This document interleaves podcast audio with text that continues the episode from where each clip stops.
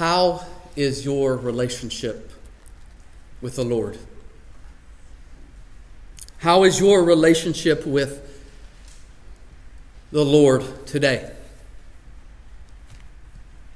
Maybe you're here today and you're a child and you see your parents have a relationship with the Lord. You see those in this church, other adults, maybe even other kids around you have a relationship with God. Maybe you're here today and, and you're not a Christian and, and you've been invited here by a friend and you see that the people in this church as we gather seem to have a relationship. But, but as you look at your own life, children, those of you who would not consider yourselves Christians, you realize that you don't really have a relationship with the Lord.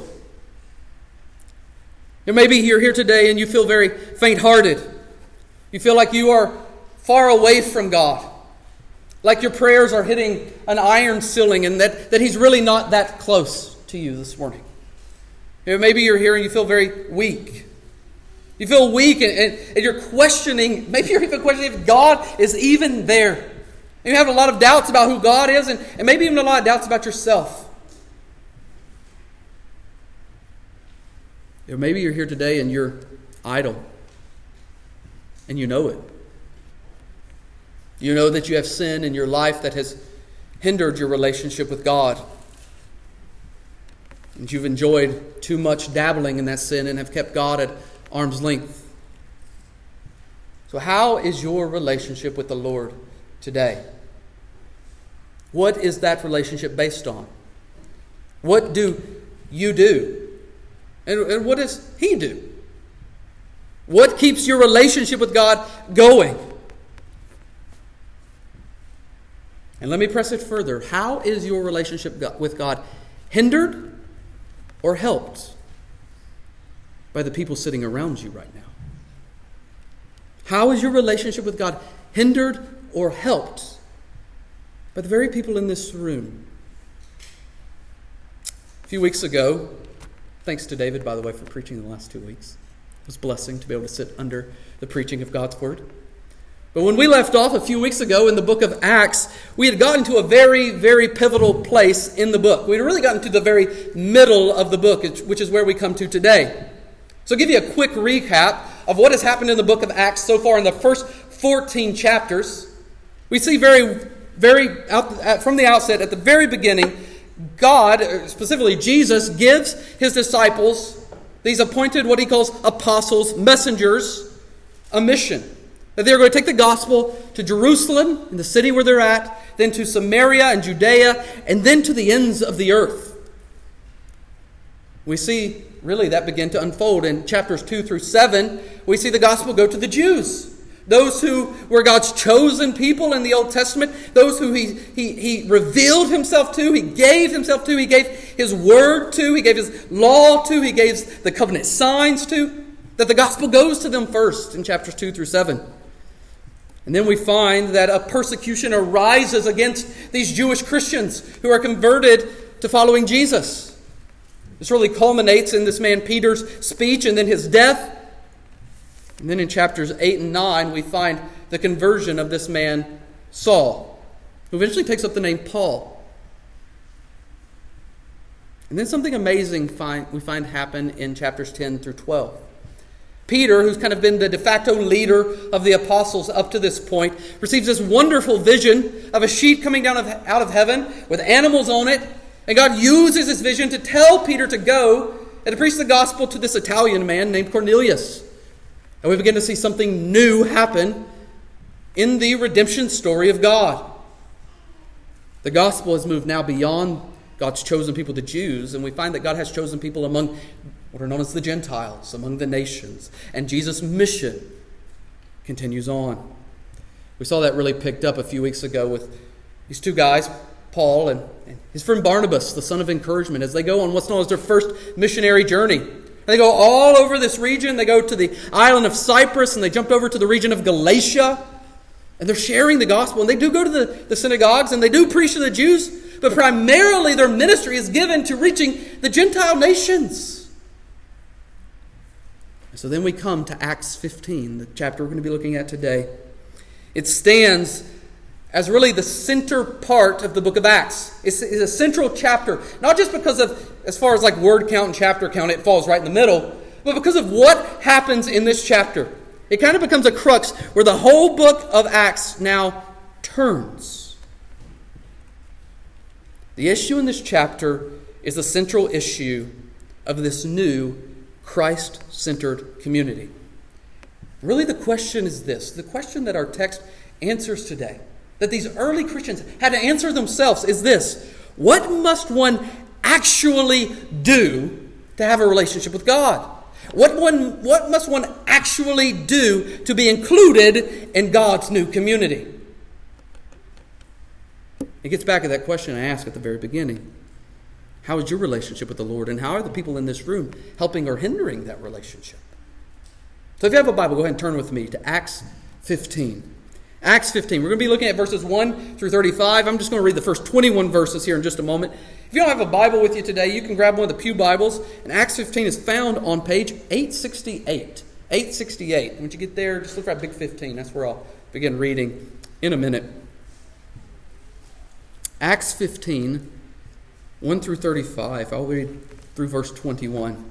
Well, friends, once you get there, if you would join me in standing for the reading of God's Word out of our honor and respect and, and really our submission to God's Word. We stand up each and every week. We see this kind of begun in the book of Nehemiah that the people stood for the reading of the law, and, and we continue it today because we believe that God's Word is living and active. We want to submit ourselves to it. Well, friends, hear now the word of the Lord to us this very day from Acts 15 1 through 21. But some men came down from Judea and were teaching the brothers Unless you are circumcised according to the custom of Moses, you cannot be saved. And after Paul and Barnabas had no small dissension and debate with them, Paul and Barnabas and some of the others were appointed to go up to Jerusalem to the apostles and the elders about this question. So, being sent on their way by the church, they passed through both Phoenicia and Samaria, describing in detail the conversion of the Gentiles, and brought great joy to all the brothers. When they came to Jerusalem, they were welcomed by the church and the apostles and the elders, and they declared all that God had done with them. But some believers, who belonged to the party of the Pharisees, rose up and said, It is necessary to circumcise them and to order them to keep the law of Moses. The apostles and the elders were gathered together to consider this matter. And after there had been no had been much debate, Peter stood up and said to them, Brothers, you know that in the early days God made a choice among you, that by my mouth the Gentiles should hear the word of the gospel and believe. And God, who knows the heart, bore witness to them by giving them the Holy Spirit, just as He did to us. And He made no distinction between us and them, having cleansed their hearts by faith. Now, therefore, why are you putting God to the test? by placing a yoke on the neck of the disciples that neither our fathers nor we have been able to bear. But we believe that we will be saved through the grace of the Lord Jesus, just as they will. And all the assembly fell silent, and they listened to Barnabas and Paul as they related what signs and wonders God had done through them among the Gentiles. After they finished speaking, James replied, brothers, listen to me. Simeon has related how God had first visited the Gentiles and take to take from them a people for his name? And with this the words of the prophets agree, just as it is written, After this I will return, and I will rebuild the tent of David that has fallen. I will rebuild its ruins, and I will restore it, that the remnant of mankind may seek the Lord, and all the Gentiles who are called by my name, says the Lord, who makes these things known from of old. Therefore, my judgment is that we should not trouble those of the Gentiles who turn to God but should write to them to abstain from the things polluted by idols, and from sexual immorality, and from what has been strangled, and from blood. For from ancient generations Moses has been in every read, ha, I'm sorry, has had in every city those who proclaim him, for he is read every Sabbath in the synagogues. This is the word of the Lord. Praise be to God. You may be seated, friends.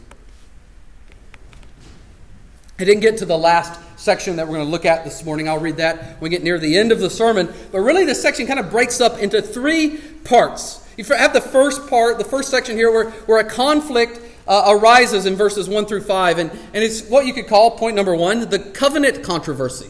The covenant controversy. That's what we find in those first five verses. And then we kind of find this debate, this discussion happen in verses 6 through 21. It's what you could call the redeemed resolution. The redeemed resolution.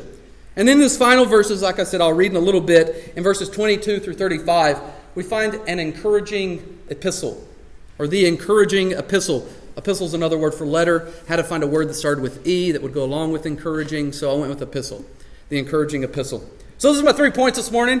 Hopefully you got them written down. If not, I'll tell you when we get to them. But as we look at this passage, friends, my prayer would, would be that we would see that the basis of our relationship with God, okay, thinking about that question I asked from the get go, that our relationship with God, the basis is His cleansing of our hearts. And this gives us all that we need to live in harmony with one another. I pray that that would be so as we look at this passage. Let's jump into it with point one, the covenant controversy in verses 1 through 5. Now, to understand this covenant controversy, we do need to understand the idea of covenant. And if you were in adult Sunday school this morning, you have the great benefit of having Pastor David spend the entire time talking about covenants in the Bible. If you missed it, he's going to finish that talk next week at 9:30. Please be here if you can. But we do need to understand what covenants are in the Bible. I like what he said this morning in Sunday school, and I don't think it was original to him, but, but we'll give it to him for now. That, that covenants are the constitutionalizing of a relationship. They are putting the terms on a relationship. We see God doing this from the very beginning with Adam and Eve in the garden. But we see here that, that these men come down from, from Judea, from, from Jerusalem in particular, and they start talking about a particular covenant sign that God has given. It is the covenant sign of circumcision. If you go back to Genesis, and we're reading through it as a church right now in our Bible reading plans, we're going to come to really Genesis 11 is where everything gets started. We have the Tower of Babel there, and we see that these people are trying to make a name for themselves and are trying to be gods themselves. You really get the idea that what God did with Noah didn't, didn't have a very lasting effect. In the sense that the people continually are turning in on themselves and, and worshiping themselves as God. We see it's out of those pagan people, those heathens, that God calls forth one man the man Abraham. God calls him, and he calls him to go.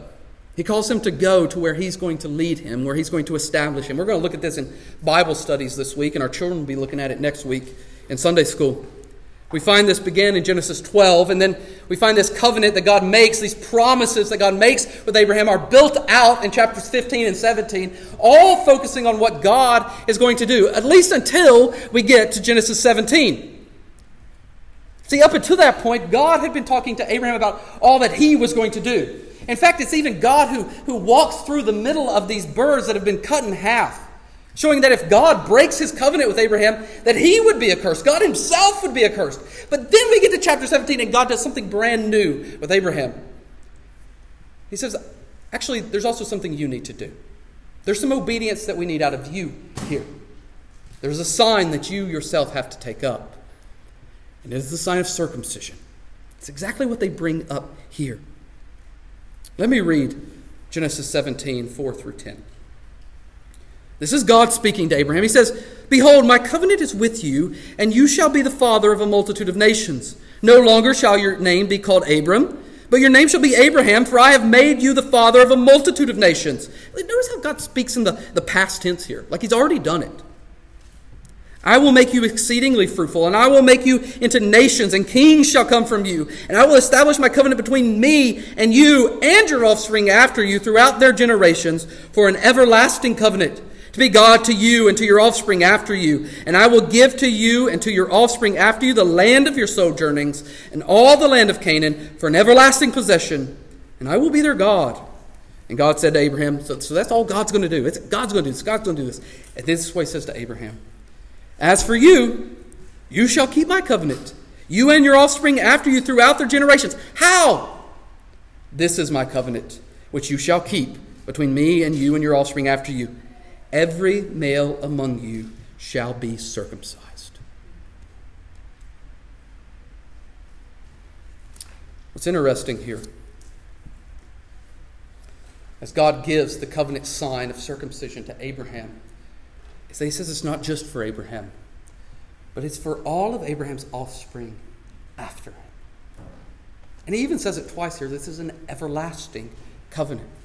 See, most of the time when we come to, to passages like, like we, the one we have here in Acts 15, or like what we normally find with the Pharisees talking to Jesus, we, we, we fall into uh, what, what, we, what I might call Marvel uh, mindset. It, it's, we think good guys, good guys and bad guys, right? Jesus is the good guy, he's the superhero here, and so these must be all the villains, right?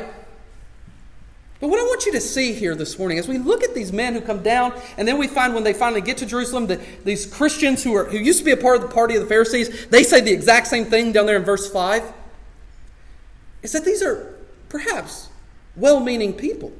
They're just people who, who know their Bibles, at least to some degree. And they understand how important the covenant sign of circumcision was for God's people. The sign given by God to Abraham signified that God had made a promise and that God was going to keep it and that God had called Abraham forward. In fact, the, the covenant sign of circumcision shows really two things. Number one, it signified devotion to God. The fact of cutting the foreskin off shows, shows commitment, it shows devotion, it shows a willingness to follow. But also notice how it is to Abraham and his family. It also has this community aspect to it. See, the sign given to Abraham was a sign of being welcomed into the community. In fact, if you go back and read Genesis 17 at the very end in 14, he says that anybody who doesn't keep the covenant of circumcision should be cut off. Literally, that they should be expelled from the covenant community. And so you begin to see why these Jewish Christians would expect that the Gentiles would take up the mark of circumcision. Because circumcision, in their mind, the Old Testament mindset, is the mark of devotion to God and being welcomed into the community. We see that these covenant signs that we find so often in the Old Testament express covenant promises to covenant people set apart for a covenant kingdom. Friends, what I want you to see personally here is the richness of our God. That He has been at work calling a people to Himself and he has set them apart throughout the ages. But we see there in 2 and through 4 that as these people came down, many believing that they're sent by James, who's going to come up later in this passage, the leader of the church of Jerusalem, they, to encourage them, we see that they've overstepped their authority. And they've, they've burdened the disciples there in Antioch with this question of how Gentiles are to be included. That's really the question. Believers who are Pharisees bring up the same question in verse 5 that they see circumcision in law equals membership and devotion. Without faithfulness to the covenant, there can certainly be no salvation, they say. But we see that Paul and Barnabas aren't down for this. They aren't down for this. In fact, those two words there of dissension and debate are, are, are very violent words. They, they, they are words that, that mean to, to riot, to rise up against. Now, now, I don't think that Paul and Barnabas were, were physically rioting here, but they were upset. They were not having any of it. We see here something that often gets missed in churches today out of a desire to be welcoming and loving. But it's that doctrine matters. What we believe about God and how He is at work matters. What we believe about being in a community together as devoted followers of Him matters. It mattered to Paul and Barnabas, and friends, it should matter to us as well. And so, what action did they decide to take?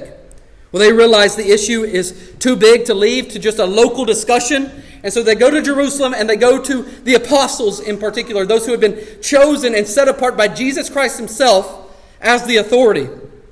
They were, I love this. They report to others along the way. I think Luke includes this here just, just kind of as a jab that, that, that they're reporting to all the people through all the towns and villages that they, that they go to. They're reporting to other Christians hey, God is at work among the Gentiles and He's saving them. And the text says that, that they were full of joy, that they brought joy to all the brothers. That already, even in the midst of this conflict, the very fact that God is saving the Gentiles causes people to be overjoyed.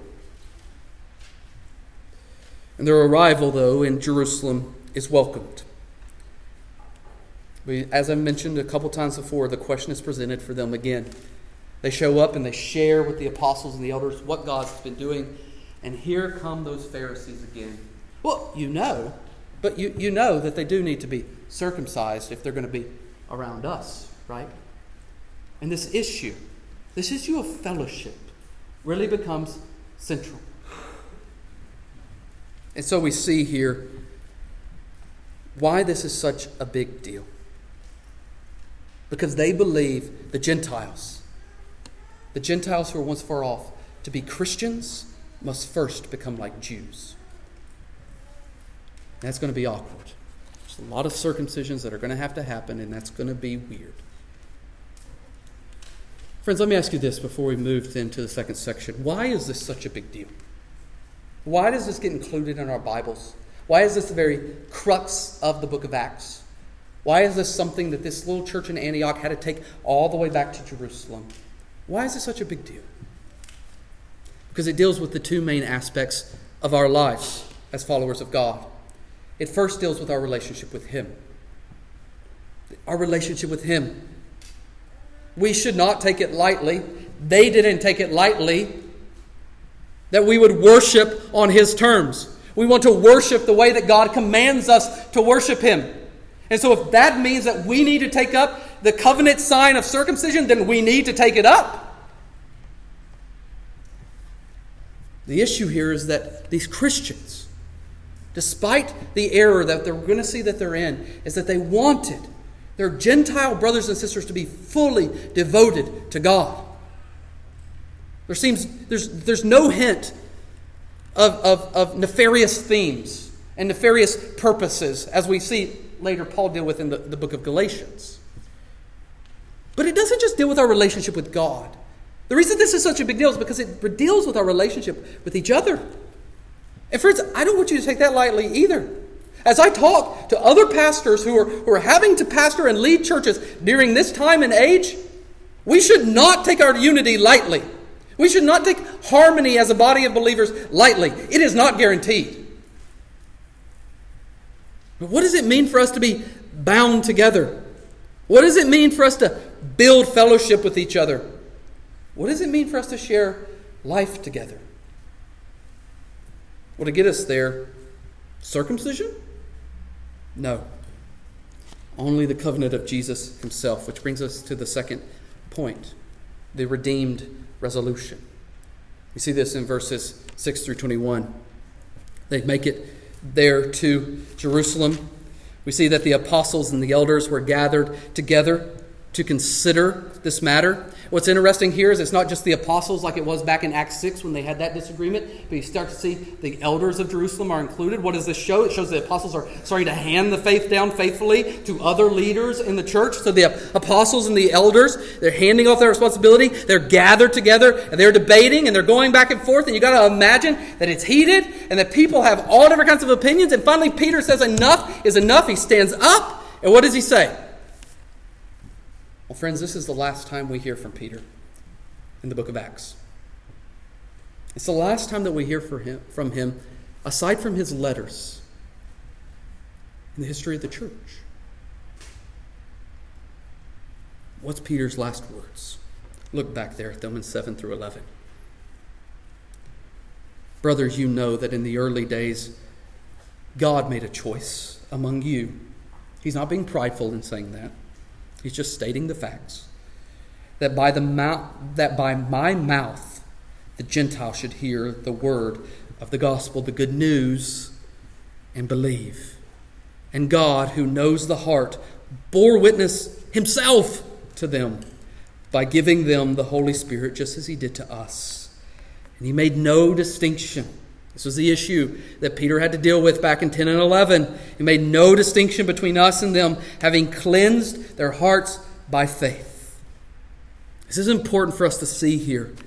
We see that, that Peter realizes that it has not been him. And this is something he realized early on, and he needs them to realize it wasn't him who just showed up and said, Hey, Cornelius, let me tell you about Jesus. No, it was God who made the choice. It was God who brought in the vision. It was God who called him. It was God who spoke through them. It was God who freely chose whom he would redeem, with the Holy Spirit being the sign and the mark of who he was redeeming. We see there in verse 9, he made no distinction. Why? Because it is God who cleanses the heart. Now, whether you realize it or not, this idea of cleansing the heart is circumcision language. We actually see this back in Deuteronomy. Moses brings this up in Deuteronomy 10, 15, and 16. He says, Yet the Lord set his heart in love on your fathers and chose their offspring after them. The God of, of the Bible is choosing whom he's going to save here. You above all people, as you are this day. Okay, so what? Circumcise therefore the foreskins of your hearts and be no longer stubborn. See, friends, what we see here pictured, and I won't get on my Baptist hobby horse too much here, but what we see here is that circumcision in the flesh in the Old Testament on the eighth day that a baby boy was born represented something bigger that was to come. It was a circumcision of the heart, the cleansing of the heart, the receiving of the Holy Spirit, the belief that would come not just among us men, among women as well. Isn't it interesting that the circumcision sign that could only be applied to males was pointing ahead to something that would include males and females? That all of us who are believers in Jesus Christ have had our hearts changed, transformed. They were hard and like stone. But the Spirit comes and He makes them hearts of flesh that can receive the words of God, that delight in His law, and that delight in obedience because we have been saved. This is what Peter himself brings up there in verse 11. I'm sorry, verse 10. Now, therefore, why are you putting God to the test? So Peter first draws us back to God. God did this, and here you are putting God to the test. But then he draws it back to them as well. So remember, devotion to God, relationship with each other. Why are you putting God to the test?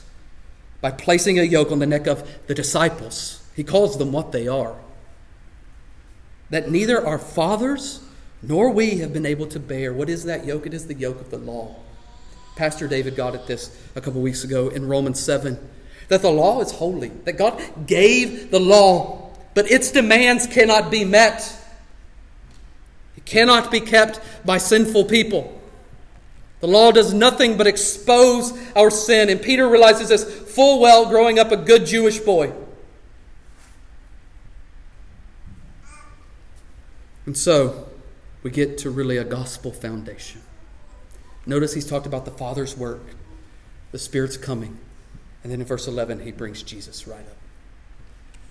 He says, But we believe. It's almost a, a statement of faith, like we said this morning. We believe. We believe that we will be saved through the grace of the Lord Jesus Christ. And he doesn't stop there, just as they will. Friends, Paul himself gets at this very idea in the book of Galatians. Many believe, and, and I would stand with them, that Paul wrote the book of Galatians, his letter to the Galatian churches, before this happened. But this is what he says himself in Galatians 5 2 through 6. Look, I, Paul, say to you that if you accept circumcision, Christ will be of no advantage to you. I testify again to every man who accepts circumcision that he is obligated to keep the whole law. You are severed from Christ. Go look up what that means in the Greek. You who would be justified by the law, you have fallen away from grace. For through the Spirit, by faith, we ourselves eagerly wait for the hope of righteousness. For in Christ Jesus there is neither circumcision nor uncircumcision counts for anything, but only faith working through love. Friends, if you're here today and you're not a Christian, what I want you to hear from me, children, listen. Salvation cannot come to you by being a good little boy or a good little girl. You cannot save yourselves by being good enough. Because sin is buried deep in your heart. You need God to do the work that only He can do. And friends, the hope of the gospel is that he has done it.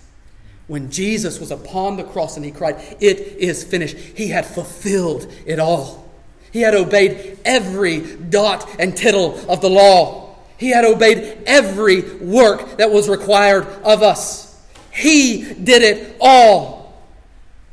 And the righteousness that he achieved is given to us when we place our sin upon him and turn to him. This is what we desire for all of those who are far from Christ. We don't desire works of the law, we don't desire religiosity. We do desire maturity. But we know that only comes through believing in Jesus more and more and more. Well, friends, let's continue. Paul and Barnabas stand up and they, they speak into the silence of the people. If you all were there, you would have been quiet too after Peter said that. Everyone's reminded that God is doing something through Jesus Christ, not through them. And Paul and Barnabas talk about God's work through them and among the Gentiles, and the signs and the wonders. They support Peter's claim. And then James stands up. So James has been made the de facto leader. This is James, not the brother of John, but James, the, the, the biological brother of Jesus Christ the one who gives us the letter of James. James himself, who's the, the, leader of the Jerusalem church, who would have had every reason to require the Gentiles to be circumcised because he is the Jew among Jews at this point. He is the lead pastor of the Jewish Christians. What does he say? Does he defend his own people? By no means. He backs up Peter here using his, his Hebrew name, Simeon, Simon. And this was a big deal. James could have went the other direction, but he doesn't. And instead, he uses the Bible. This is what I love. James is a simple Bible exposition. He just opens the Bible up and he says, Listen, the prophets agree to this. The prophets declare. And you can go back this week and just look through the prophets and how they speak of God saving the nations. He particularly picks up Amos, which is an awesome prophet that enough of us don't read and study. He uses Amos 9, 11, and 12 but he knows how all the prophets agree. The, the whole Old Testament really is about God's redeeming a unified people for his name. This is what Isaiah 43 gets out a people for his name from the Jews and the Gentiles. Go back and read Isaiah 43 this week. The first half talks about the Jews, the second half talks about the Gentiles, and throughout a people for my name. So, in light of this, James gives this call. He really gives two calls that bring unity through actions on both sides. Okay, so this is what I want you to see as we move to this last section. Number one, he calls on the Jews. He says, Jewish people, do not burden the Gentiles by requiring these things that the gospel makes void. That's what he says there in verse 19. Therefore, my judgment is that we should not trouble those of Gentiles who turn to God. So, so Jews don't do that. But then he has a second call that, that can, can be missed here to the Gentiles. There in verse 20.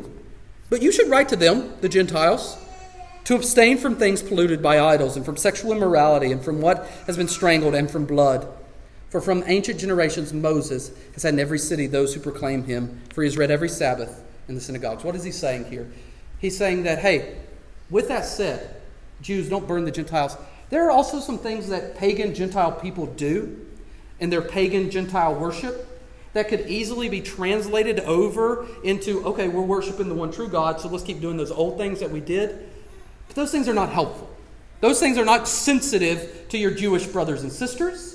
And, and, they're not true worship of God, like, like sexual immorality. He's talking about temple prostitutes there, talking about eating food that has been strangled, that still has the blood in it. There, there's all these Old Testament things that, that the Jewish people would have probably wanted to just maintain to, to ensure their devotion to God.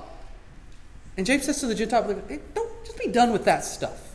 Those, those, those, those little things that they're from your old life, don't go with them anymore. And so the application then is together, taking up these two things, they're going to create a community that's going to help one another through service. It's going to help one another through service. And so Peter exposes how God deals with us in grace and James exposes how the covenant community ought to deal with one another in grace over the non essentials. So we have this new covenant community of mutual love for God leading to sensitivity in our life together. Friends, if you're looking for some practical application, as I read this final portion of the passage, there it is. That our love for God should lead to our love for one another. That our devotion to God should lead to our devotion to one another. That our worship of God should lead to our sensitivity and caring and bearing one another's burdens together. Which brings us to the final passage, or final portion of the passage. Let me read this for us.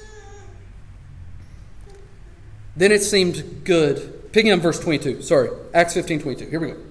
Then it seemed good to the apostles and the elders, with the whole church there in Jerusalem, to choose men from among them and send them to Antioch with Paul and Barnabas. They sent Judas, called Barsabbas, and Silas, leading men among the brothers, with the following letter. Okay, so here we have in the New Testament our first letter. At least it comes up in, in our Bibles. The brothers, both the apostles and the elders, to the brothers who are of the Gentiles in Antioch and Syria and Cilicia, greetings. Since we have heard that some persons have gone out from us and troubled you with words, unsettling your minds, although we gave them no instructions, it has seemed good to us, having come to one accord, the unity there, one accord, to choose men and send them to you with our beloved Barnabas and Paul men who have risked their lives for the name of the Lord Jesus Christ. We have therefore sent Judas and Silas, who themselves will tell you the same thing by word of mouth. For it has seemed good to the Holy Spirit and to us to lay on you no greater burden than these requirements that you abstain from what has been sacrificed to idols, and from blood, and from what has been strangled, and from sexual immorality. If you keep yourselves from these, you will do well. Farewell. So when they were sent off, they went down to Antioch, and having gathered the congregation together, they delivered the letter. And when they had read it, they rejoiced because of its encouragement. And Judas and Silas, who were themselves prophets, they were proclaimers of the word of God, encouraged and strengthened the brothers with many words. After they had spent some time, they were sent off in peace by the brothers to those who had sent them. But Paul and Barnabas remained in Antioch, teaching and preaching the word of the Lord with many others also. So we see two things really emerge in this final passage.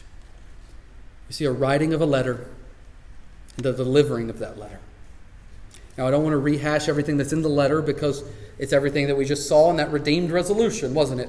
But in this encouraging epistle, we see that the apostles and the elders come to choose what they're going to do. They come to one accord and they send Paul and Barnabas with a few other men to deliver this letter. I love the way that they talk about Paul and Barnabas here, as if to say, hey, yeah, what those guys thought back at the beginning, those guys who've risked their, li- risked their lives for the gospel, yeah, those guys are good. They're with us. We're all on the same team here. They send this community to community correspondence, if you will. You see that it's read not just Antioch, but Syria and Cilicia. This, this is a, it's becoming a global problem. They want to cut it off before it branches out into other places. And the key term in this letter that I want you to see that's used three different times in verses 22, 25, and 28 is that it seemed good. It seemed good. Sending a double witness of the letter and the men seemed good. They found biblical warrant for that back in Deuteronomy. Based on Peter Paul and Barnabas and James, their judgment seems good in verse 25. They have wisdom and discernment. And then in 28, the easing of the burden seemed good to the Holy Spirit and to them. They had, had a Godward consideration. All of this supports the conclusion of Paul and Barnabas while also helping move this covenant community toward maturity. So, what does it do for us, friends? Well, I hope it makes us like the last few verses of this passage in 30 through 35. I hope it makes us the kind of people who love God for the work that He has done in saving us. But it also makes us people who love one another well. I hope it makes us people like the ones that Paul calls the Galatian church to in Galatians 5. But I say to you, walk by the Spirit, and you will not gratify the desires of the flesh. For the desires of the flesh are against the Spirit, and the desires of the Spirit are against the flesh. For these are opposed to each other to keep you from doing the things you want to do. But if you are led by the Spirit, you are not under the law. Now the works of the flesh are evident sexual immorality, impurity, sensuality, idolatry, sorcery, enmity, strife, jealousy, fits of anger, rivalries, dissensions, divisions, envy, drunkenness, orgies, and things like these. You thought he hit them all, but there's more things like these. I warn you, as I warned you before, that those who do such things will not inherit the kingdom of God, but the fruit of the Spirit. Why does the Spirit need to give us fruit? Because we need to know how to live together. And we need to know how to worship God together. The fruit of the Spirit is love, joy, peace, patience, kindness, goodness, faithfulness, gentleness, self control. Against such things there is no law. And those who belong to Christ Jesus have crucified the flesh with its passions and desires. So, friends, how is your relationship with God? Do you see it fundamentally based on how you perform, creating a law for yourself? Do you see your entrance into the family of God as something that you accomplished, like circumcision? Or do you see that it is the Father who sent forth Jesus that we might be saved by grace? Do you see that Jesus was cut off in his death, taking on the ultimate circumcision of being cut away in sin? Not his own, but ours. And that through his death you have been made whole and received the Spirit. And how does your relationship with God shape the relationships with those around you? Do you lean into the work of God and one another when it's conflict and disagreement?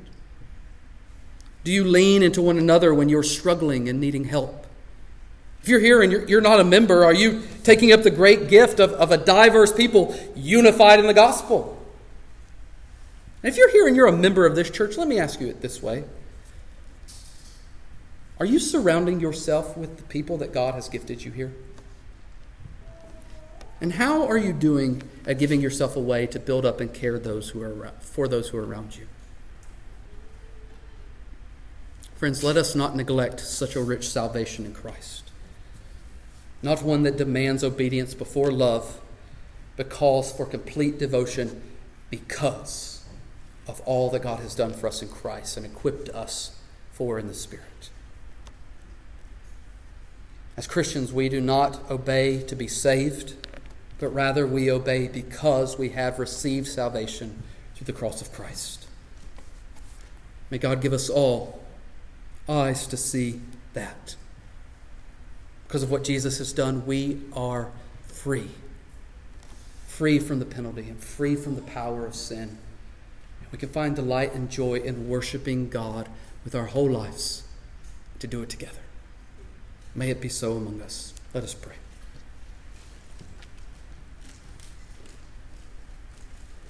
Father God, I do pray and I ask, Lord, that if there are any here who do not know the love of Christ, not received circumcision of the heart, the cleansing of you, God. I pray and ask that you would do that in this very moment. That they would seek out friends or, or the pastors after the service and desire to know more about what it means to start following Jesus. God, I pray and I ask that we, as Christians, would know how to disciple and encourage one another. That we would give ourselves away to one another out of a spiritual act of worship. And God, as we prepare to take this supper now, Lord, we pray and we ask that you would unite us again afresh this morning around the body and blood of Jesus Christ. It's in his name we do pray. Amen.